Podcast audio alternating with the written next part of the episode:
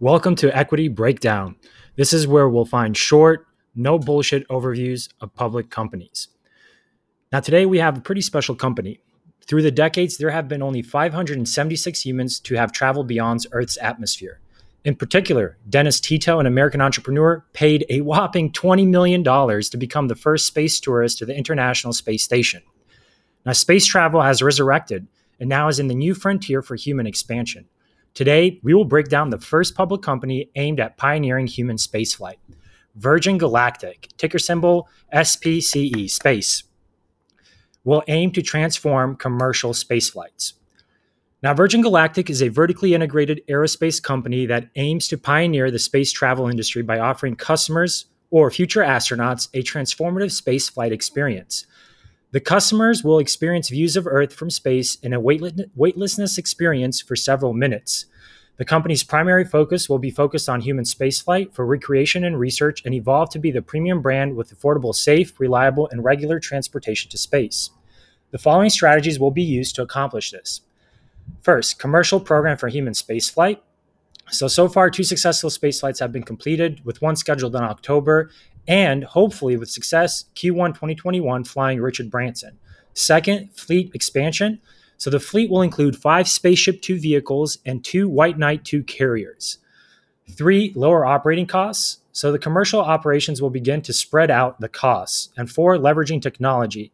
So the technology that has been built to produce everything will also be leveraged for other frontiers, such as high speed vehicles that will reduce point to point travel. So in 16 years, the company holds proprietary technologies that enable successful spaceflight. They have the carrier aircraft, which is custom built to carry the spaceship to an altitude of 45,000 feet. They have the spaceship, which is designed to carry two pilots and six astronauts and can achieve speeds over Mach 3 with flight duration of 90 minutes. The aircraft is also fully reusable. They also have the hybrid rocket motor, which can turn off at any time. It's produced from material that doesn't require special storage, and it uses a hybrid system that contains a solid fuel grain cartridge and a liquid oxidizer. And they also have Spaceport America, which is the home base here. So it's the first purpose built commercial spaceport in the world. Now, according to the S1, the company's vision is we are pioneering commercial human spaceflight with a mission to enhance our world by opening space to a broad audience and facilitating the further exploration of our universe. Now, within the industry, so the commercial space industry represents one of the most exciting frontiers in human history. For the last decade, spaceflight has been limited to government agencies and dedicated as research missions. To date, only 576 humans have ever traveled above the Earth's atmosphere into space.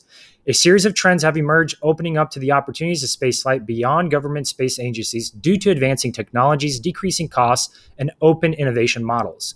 The following trends are emerging human spaceflight, satellites, payload delivery, and the methods of launch. So the total addressable market for the commercial human spaceflight has not been determined and is actually still evolving. However, the US Chamber of Commerce has released that in 2040 the market will be around 1.5 trillion from 385 billion. This represents about 5% of the US GDP. Now, high net worth individuals will be next in line to access human spaceflight. And it is estimated that there are 43 million individuals globally with a net worth greater than 1 million. Now, if we identify the business landscape here, Virgin Galactic, they intend to generate its core revenue through a direct sales approach process that is personalized and consultative. The one on one sales approach results in a go to market strategy utilizing the direct sales organization and the brand value of Virgin Galactic and founder Sir Richard Branson. Now, the spaceflight tickets, they're originally priced at 250000 but because of high demand, that price may go up. Now, due to the simple reservation model, it's resort, resulted in the following expected revenues. As of July 30th, the company has 600 reservations amounting to 80 million. The customer's backlog represents approximately 120 million in expected future revenue.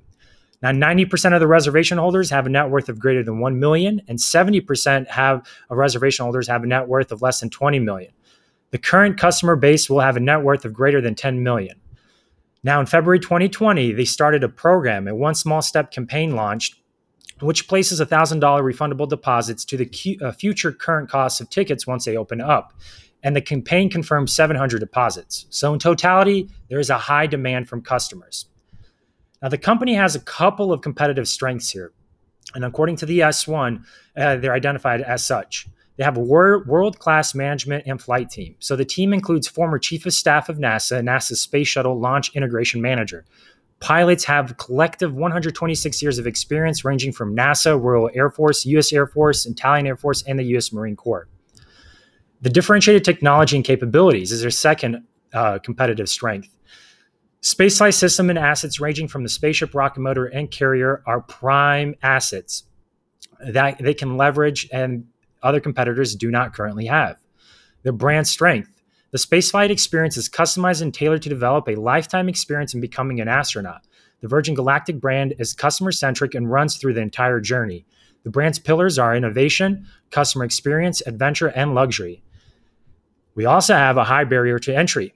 The development of the platform and capabilities of the company required more than $1 billion in total investment to date. So, this is a very high cost to actually go into this particular industry. And they have the first commercial spaceport. So, Spaceport America is located in New Mexico with 6,000 square miles of resurrected airspace from the ground to the space. The facility is built for advanced functionality and also, more importantly, for the aesthetic beauty for the customer experience that they're offering. Now, there are a couple of risks, including competitions. So, in the market, their main direct competitor is Blue Origin, which is look, looking to develop a vertically launched suborbital spaceship. SpaceX, and Boeing also fall in that same realm, and they've had, specifically SpaceX, some successful uh, launches. But their focus remains with space exploration directed to government agencies.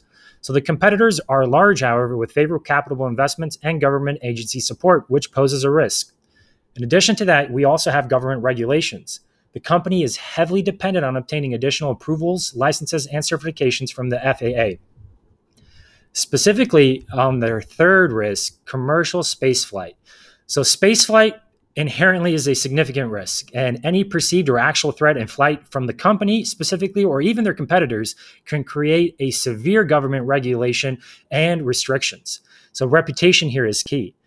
Another risk here is that flight tests at full passenger capacity. So, to date, only one spaceflight included a crew member that was not a pilot.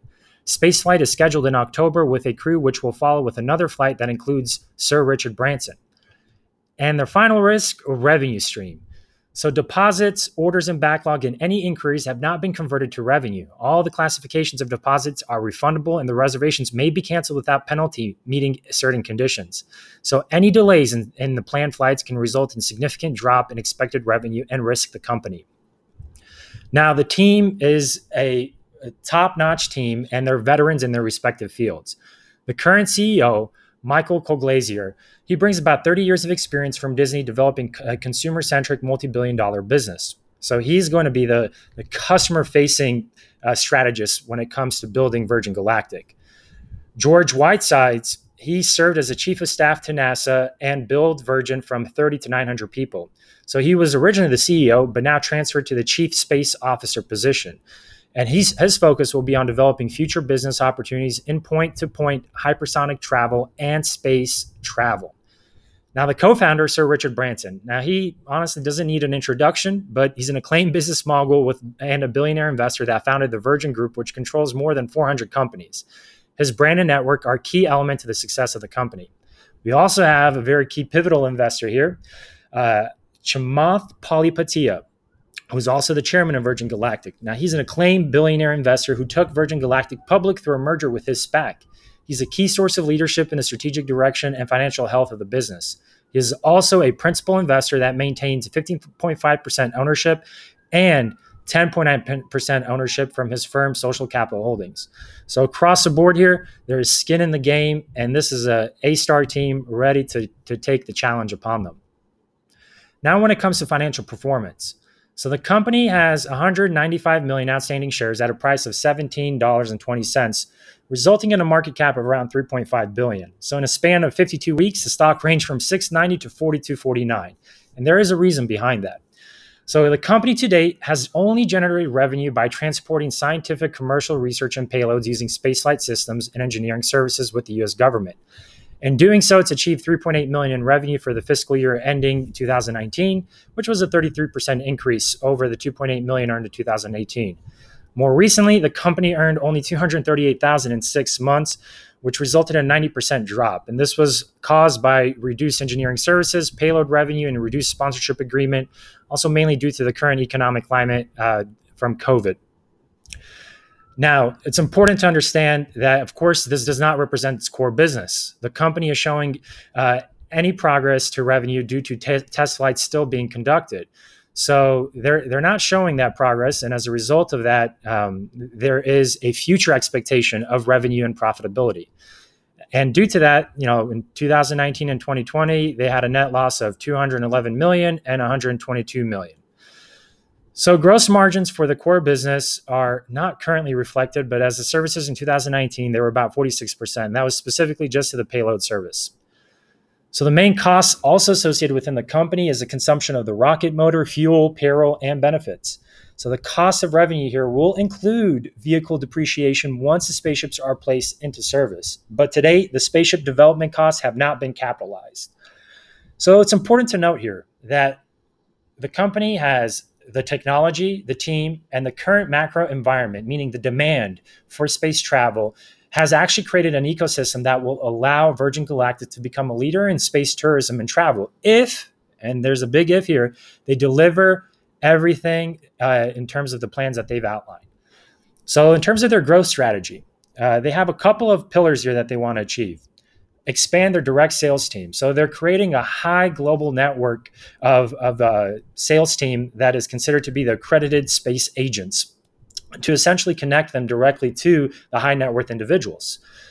Their research and development applications. The company has flown eight payloads for research related missions and will expand.